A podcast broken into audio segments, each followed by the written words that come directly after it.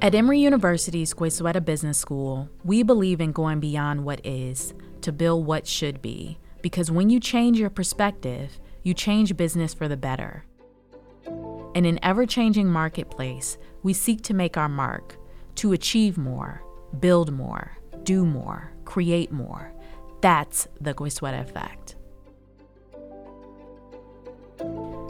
Micro businesses, though small but mighty enterprises, make up a significant portion of, of, our local economy.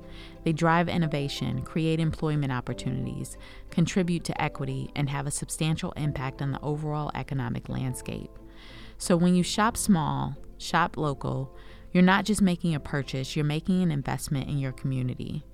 Today we have two incredible guests joining us. First, we have Brian Goebel Managing Director of the Business and Society Institute at Emory University's Goizueta Business School, an academic research center with a mission to transform business to build a more equitable and climate smart world.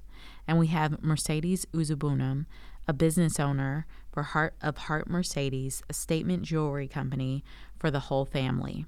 We'll explore how microbusiness promotes equity, provides pathways out of poverty, and plays a crucial role in addressing racial disparities. We'll also talk about the intentionality of aligning your values and your wallet, something deeply woven into the fabric of microbusiness. So get ready to be inspired by the stories and strategies behind these small but mighty enterprises. It's time to unwrap the power of microbusiness and understand why small business is truly big. Well, Brian Mercedes, welcome to the podcast. I want to jump right in and start with you, Brian. Part of the mission of the Business and Society Institute is to transform business to build a more equitable world. What is a micro business and how does it help to do that? Yeah, micro businesses are an important subset of the small business community. And I think a lot of people think about small businesses, um, kind of think about the micro ones, right? Um, if you look at maybe the Small Business Administration, they define small businesses up to maybe 400 employees. But uh, we, we really focus on those micro businesses, which are on that you know kind of starting point, the, the true small businesses. And so they're typically defined as companies with one to four employees. And so you know for us and, and why it's really important and, and an area that we focus on within our institute is that individually these may be small, but collectively they create a huge impact. Um, they account for a significant number of both direct and indirect jobs um, in communities and neighborhoods, and they create uh, really important opportunities to build income and wealth for those that own it. So, you know, we we research micro business uh, here within our institute. Um, so, Professor Peter Roberts, a, a faculty member here, has uncovered a number of other benefits in addition to some of those economic numbers about jobs um, and income. But if you think of it, you know, they they have kind of the market cornered when it comes to tailoring products and services. So you think of those micro businesses with one to four folks, like Mercedes here, who runs an amazing micro business. She knows her neighbors and her customers and what they want and need. Um, and, and so, you know, that's a huge uh, benefit of, of micro businesses as well. Micro businesses are the the companies that occupy storefronts. They're the ones that provide places and spaces to celebrate for neighbors to gather. So if you think of vibrancy in a neighborhood, they play a big part. So, you know, when successful, you know, bottom line, micro businesses generate important income for um, entrepreneurs, their families, but at the same time, they build neighborhood vitality and strength. And so, you know, we feel it's really important not only to to research that, you know, here at the Goizueta Business School through through our efforts and faculty, but how do we take purposeful action? You know, that's another part of of our work, and so we we're, we're proud to work alongside partners that are um, supporting um, entrepreneurs and micro business owners to help them start and grow and thrive. And you know, for the last ten years, we've run our own program called the Start Micro Enterprise Accelerator. Um, that served um, nearly 400 uh, micro businesses. So we're excited to be proximate to do research, but also to walk alongside and, and support this this amazing group of um, micro business entrepreneurs here in the Atlanta play, uh, Atlanta neighborhoods. Mercedes, I'm really excited to talk to you just because I know that you are an alum of Start Me, a micro business accelerator in Metro Atlanta that works in underserved communities to support entrepreneurs. But I'd really like to understand what your journey has been as a business owner. so I think something that Brian said that always resonates with me, um, even before I was a business owner, is culture. And um, so Heart Mercedes kind of it organically came to be. It, I didn't like when I was small wanted to be a business owner. I, I actually probably never thought I was going to be a business owner until I actually became one. Um, it started off with my art and then people were like, "You should sell this." Um, and I'm like, "Would people buy it?" Um, so I tried it, and life circumstance put me in a situation to where I couldn't work. So I had more hobby time. And that kind of led to me going to art shows and doing pop ups. And then I started to make a little more money. And I was like, okay, I think I'm getting to the point where I need to pay taxes and try to actually make this into a business. And that's where I kind of gave myself a name to start with. So I gave myself the name Heart Mercedes. I went to the bank and like separated the finances, but I didn't really know what to do from there. And that's where Start Me kind of like saved me. They helped me feel confident in going from an artist to projecting myself or um, introducing myself as a business owner.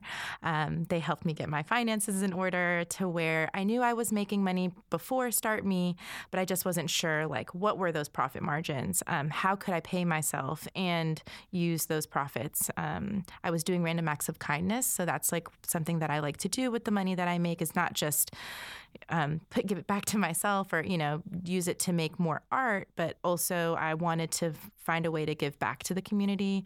I have a master's in social work so social enterprise and giving back to the community is very near and dear to who i am.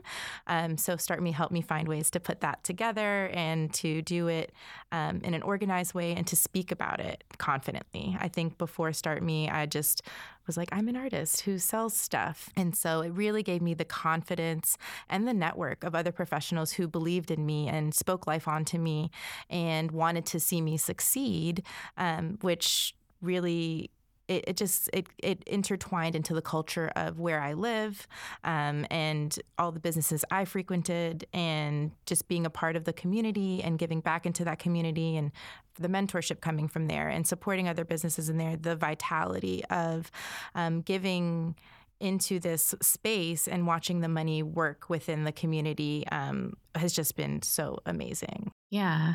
So you mentioned random acts of kindness. Say more about that. What is that about? the community and giving back to the community has always been at the forefront of my mission in life. Um, so I wanted to find a way to not just make Heart Mercedes about accessories and jewelry. While it is great, it gives people confidence, it's a great conversation starter. Um, I wanted there to be a little bit more meaning behind it. And I noticed at the time um, art was being taken out of schools. So I decided to randomly do pop up art classes at schools. Um, I've done dream catchers with students, I've done bracelets with um, special needs kids to help them with their fine motor skills. And what I do is I take a portion of my profits and I buy the supplies for that. So so I give my time, um, I give them the supplies to do the project, and just allow them to enjoy the experience. It's it's definitely been been great to touch the community in that way and to inspire other children to see art, which is probably something they love. Yeah, that's really cool. I mean, we talked about what the research says about the unique proximities um, micro businesses have, but you know, you saw a problem, you know, in a community, you recognize art was, you know, missing from a lot of the schools. And so she brought her talents, her passions, that collaboration and connection.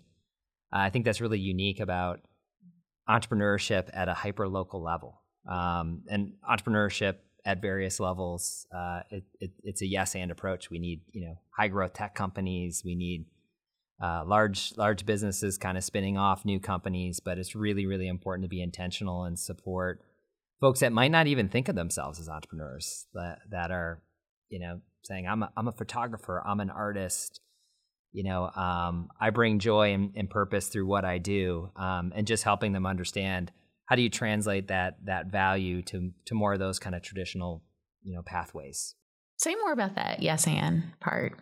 Yeah i mean i think i think we're we're caught up right in in kind of some false dichotomies if you will on choices about you know can you only support a big business or a small business or economic development decisions that are only big companies being attracted to our region versus uh, investing in small businesses. And I think the reality is we need all of that, right? We need a really thoughtful approach that centers on equity, that helps us think about, you know, how do we bring and attract big businesses to our state that create lots of jobs and opportunities, um, but also lots of intentional ways that they can be good citizens and neighbors in terms of who they hire, how they procure, all those kind of things. Um, but we also need lots, lots and lots of small businesses to seed and get started, um, and and and businesses, you know, getting what they need to to really grow and come into their own, and and and hire uh, lots of individuals and uh, eventually become mid-size and, and large companies if that's the choice and agency and what what that business owner is looking to do. So I think it is really about this yes and approach. Economic development is about the big and the small and and in the middle. Um, but how do we create really responsible companies that I think micro businesses just just radiate right like connections to their stakeholders and, and customers and those that they care about because they're so close. How do we just you know do that across the spectrum at all size companies? So, Ryan, the research suggests that micro businesses provide pathways for families to exit poverty. Can you elaborate elaborate on that a little bit and, and how how micro businesses play that role?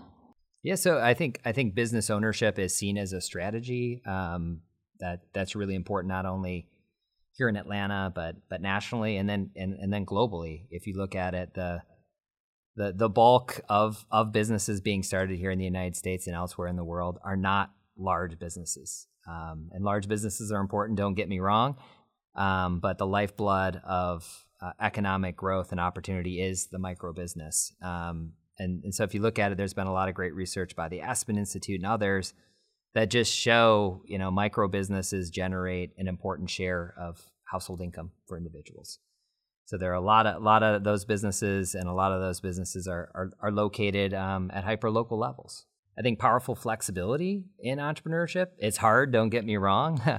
um, it's it's it's way harder to to quote be your own boss and kind of build your own business. It's it's really challenging. I, I do think we romanticize yes, entrepreneurship definitely. in many ways. It's it's a hard journey. It's a it's a challenge. It's it's not just passion, but all those other things that come come to bear. Um, but the the fact of the matter is, micro uh, many micro entrepreneurs find some tremendous flexibility, right, in terms of when they can work, where they can work, how they can leverage um, their passions and skills uh, to to really you know drive and create income, which is really important. And so all those things are are really important. And I think it's really important to to also recognize that entrepreneurship alone is not going to solve an issue like poverty, right? It's systematic, it's deeply rooted, it's one of many strategies we also can't ignore the fact that you know we need to to center equity in our approach. We need to look at who has an easier pathway um, around entrepreneurship. We need to look at issues of education and affordable housing and access to childcare. All those things are really important. So, our friends at the Atlanta Wealth Building Initiative, um, or AWBI as it's commonly known, have put out some great reports. One called "Building a Beloved Economy," all about Atlanta and the wealth gap we we face, which is a tremendous challenge um, but all the different uh, opportunities we have to to move forward collectively to build a better Atlanta. And entrepreneurship will be a huge part of that, but we also can't ignore those broader systematic issues that we need to to really face, um, but face together as a community. And we need to be thoughtful about it, not just kind of see entrepreneurship as its own silo.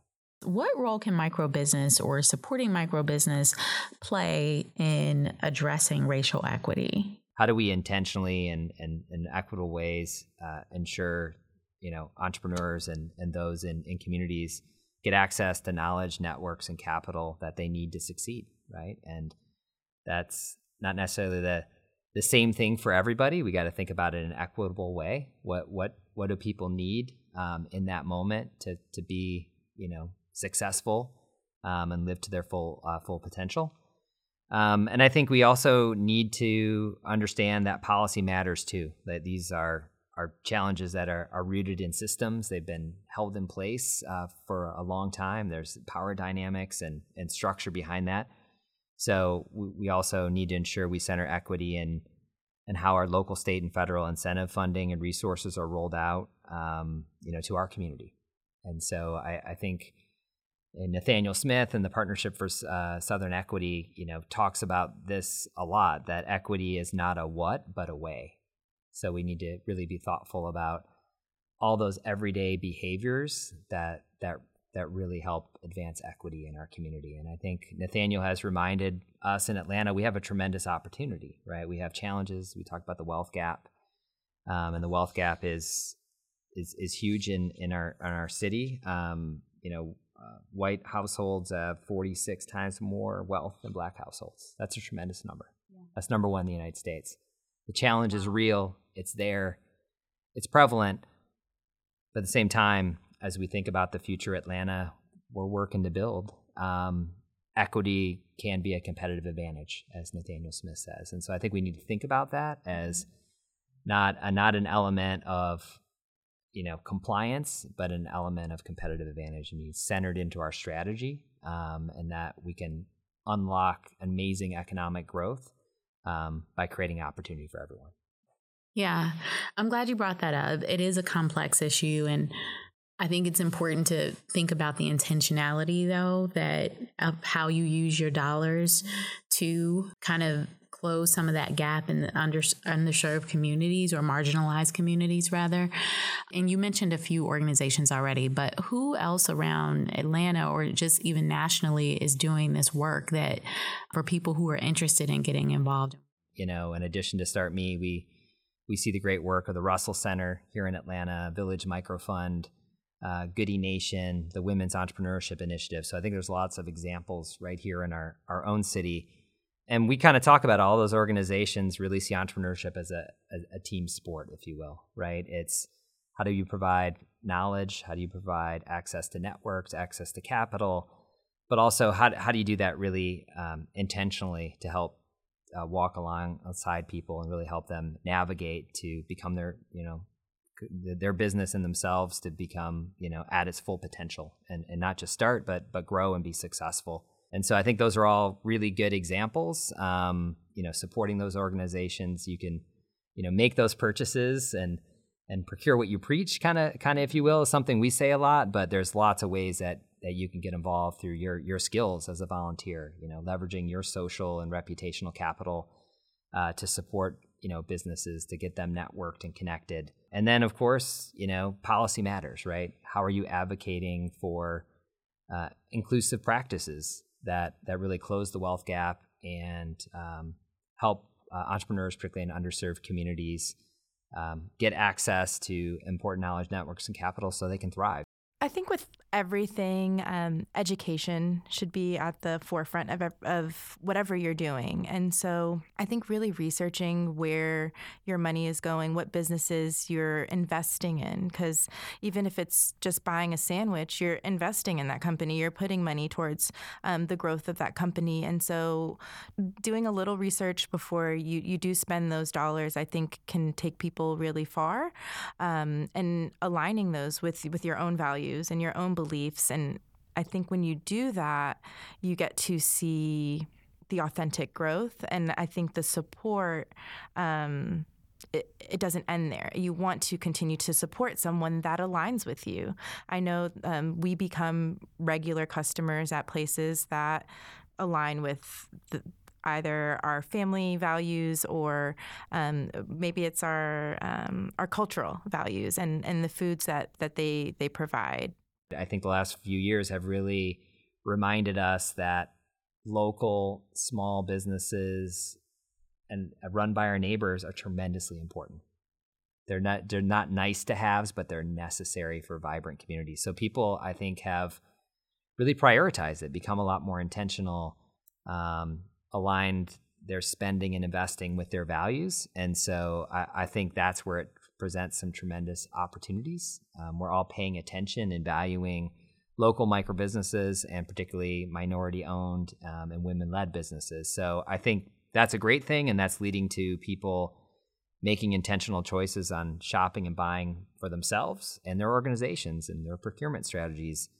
People are leaning in and sharing their skills. Um, people are, are leveraging their social capital and making connections and know lastly people are voting and advocating for policies mm-hmm. that align with you know their beliefs but also support equitable um, inclusion um, around entrepreneurship and other other issues that are, are connected and intersectional to that You know, when you think about intentionality and trying to support businesses of marginalized communities, like how can someone go about sort of finding and identifying those businesses and being just sort of intentional, you know, not just in holiday shopping, but just like in your everyday sort of practices? Like, what is, you know, someone who's just sort of hearing this and wanting to start, get started, like, what would you recommend? Um, I would definitely recommend starting at a farmer's market. I think that a lot of the like Clarkston, the Avondale, um, they start. They have a lot of immigrant populations. Even here at the Emory um, Farmers Market, we have uh, Sweet Syria, and I think that you can find a business there, and then from from that starting point, learn about more businesses.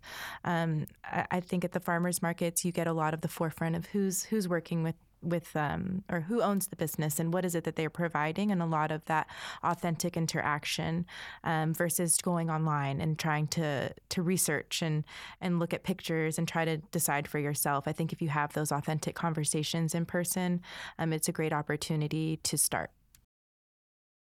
Yeah and then you know i i, I think of other places like Ponce City Market and you know Village Market and what they've done there. retail space that's there year round, along with the various markets for you to you know all in one place find products and services, um, and not just you know support through your purchases, but but get to know those amazing entrepreneurs in that in that community. And so, I think you know showing up. Um, uh, into places and spaces um, in community is is kind of where you start. Um, you know, our our Start Me shopping guide is a great place online, and um, various uh, Black chamber and Latinx chambers and, and those kind of organizations are, are, ways that you can peruse. But yeah, how do you just you know get out into uh, communities that you want to be a part of and value and support? And you know, so much of that is just getting proximate um, and intentional.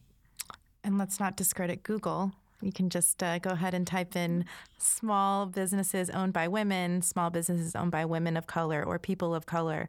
Um, and you can put your zip code in, and it'll be a great starting point to, um, to finding out what's near you and what people are saying about those businesses. And I'm sure you'll find some good things there too. Yeah, and I think I think one one last thing is we often just kind of separate our our values as individuals versus our values in organizations mm-hmm. where we mm-hmm. go to work. Mm-hmm. And our individual spend matters, don't get me wrong, but you know, your company and and how you spend your money can make a huge impact at scale. Right? And so yourself in the workplace and bringing your values can really drive change. You know, we talk a lot um, to our students here at, at, the business school about making change happen no matter where you sit in an organization. And so, you know, for those listening that might not be an entrepreneur that intentionally is making these decisions to support micro businesses in their own lives, how they bring that into their company in terms of the spend their company's having every day with you know catering and food and beverage, which is a huge expense for a lot of organizations, uh, to you know professional services and, and, and law firms, to the creatives that they're hiring, right? The photographers, the videographers. Yeah. So how can you leverage your influence uh, to really you know change the way that your company is procuring. I think that's a really important to think about too. There's some things that have been repeating here like community and this idea of being personal and knowing your customers knowing who's selling something to you. Why do you think that's important? It's like why do people like chick-fil-a and publix? Um, it's it's an experience. It's you leave with um, feeling like a part of the family. I i walk into um, a market and I see customers that I've had buy jewelry from me before. And that familiarity um, i think and me remembering them even and having that interaction and saying hey how are you? It's been a while um, it makes them want to continue to invest. And um, and they're they, they feel like a part of, of your family. Um, and and that is how i try to treat my customers as once you and i have a lot of actually i would say probably 80% of my customers repeat. And i think that that is because of the experience that i don't treat them just like somebody giving me some money for something. It's not just a trade. It's it's an interaction. It's a relationship that we build, um, and it's a relationship that I hope lasts a lifetime. Um, that the pieces that I make are for everyone in the family. So as you get older, you don't age out, or um, if you have small children, they're not excluded. And so um, I think you build these experiences that people leave and want to share, um, and then that brings more people back. Yeah, I think this is really center- centering on our human need for connection for sure. and touching that. Thank you for sharing that. Yeah, well, I mean, and and just to add, I think one of the unique things and a competitive advantage for micro businesses, everybody's talking about technology and the role of technology and AI and what will that you know do in a either a positive or a, a potentially negative way. I think a lot of the aspects we talked about, the high touch nature mm-hmm. of uh, local businesses, um, really is a competitive advantage, right? Um, it's not the fact that it's you know the most efficient um, automated process but a lot of the small businesses know your needs know know you in in the neighborhood um, have that connection with you and your family and so i think those things are are are are something that you know regardless of how good the technology gets that you know that could enable and support and provide more capacity i think for micro businesses could be a good tool. But i think micro businesses with that you know proximity and connection it's a tremendous advantage right? Knowing your customers and not just having a chat bot on a website but somebody that really interacts and understands and and sees people um, and and supports people yeah, I, I, it kind of brings me back, Brian, to when you uh, mentioned that there's a need for the balance of the big businesses and the small businesses. Sometimes you do want that automated, quick experience, let's say at a bank, maybe, um, or checking out at a grocery store for your usual, you know, items.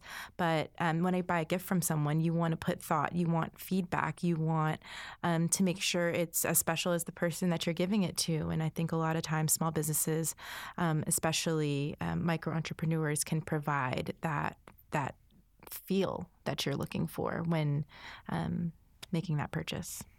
In some ways, the idea of the slogan shop small, shop local is really about intentionality of aligning your values and your wallet. A lot of times you can see values woven deeply into the actual businesses as well. Mercedes, how has your heritage or your personal values influence your approach to business and community engagement? So, my brand is always focused on authenticity. My heritage and my values are just woven throughout what I do. Um, so, the gemstones that I used initially in my bracelets came from my mom.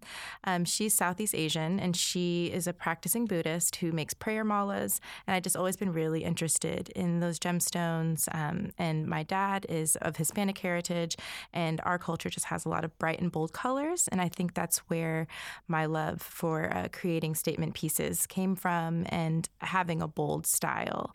And just in putting my authentic self into my own work um, has allowed me to have some great conversations with other entrepreneurs and why they do what they do. And um, I've just noticed this recurring theme of like authenticity, which has created kind of its own culture um, and, and values within our entrepreneurial um, community.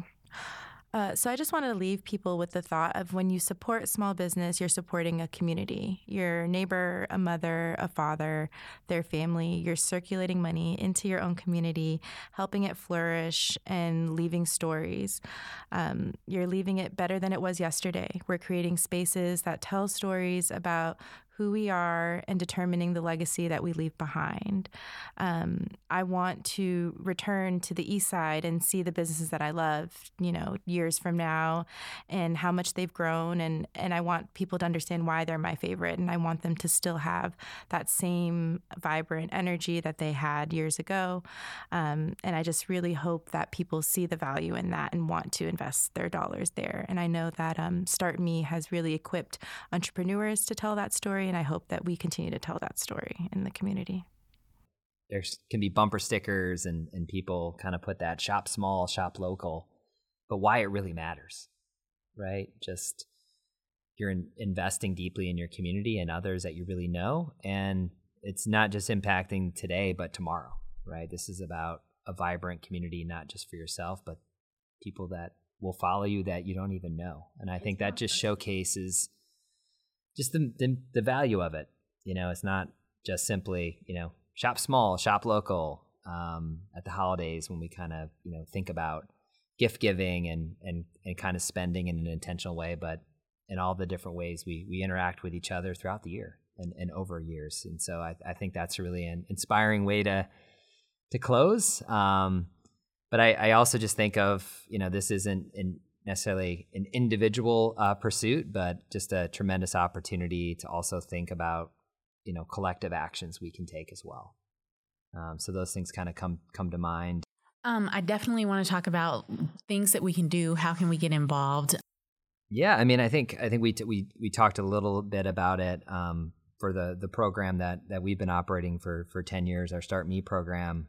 You know, you know, please visit our website, startmeatl.org. Um, Mercedes had mentioned we have an amazing shopping guide with all the products and services that you you can imagine. Um, and and so I encourage people to to check that out. It's a great place to to learn about businesses that you might not know about, um, and and make you know some some great purchases and invest in those businesses you know, we have opportunities with with our programs to lend your skills as a, a volunteer business mentor, which is a, a tremendously rewarding opportunity and something that I think leads to amazing bonds and connections that are made between entrepreneurs and um, those that that have some experiences in the business field that they can share. So I think those are two ways to get involved with um, Start Me, and you know, there's great things going on in the city. So I would encourage you to learn about um, the Russell Center, the Village Microfund, Goodie Nation, the Women's Entrepreneurship Initiative in downtown Atlanta.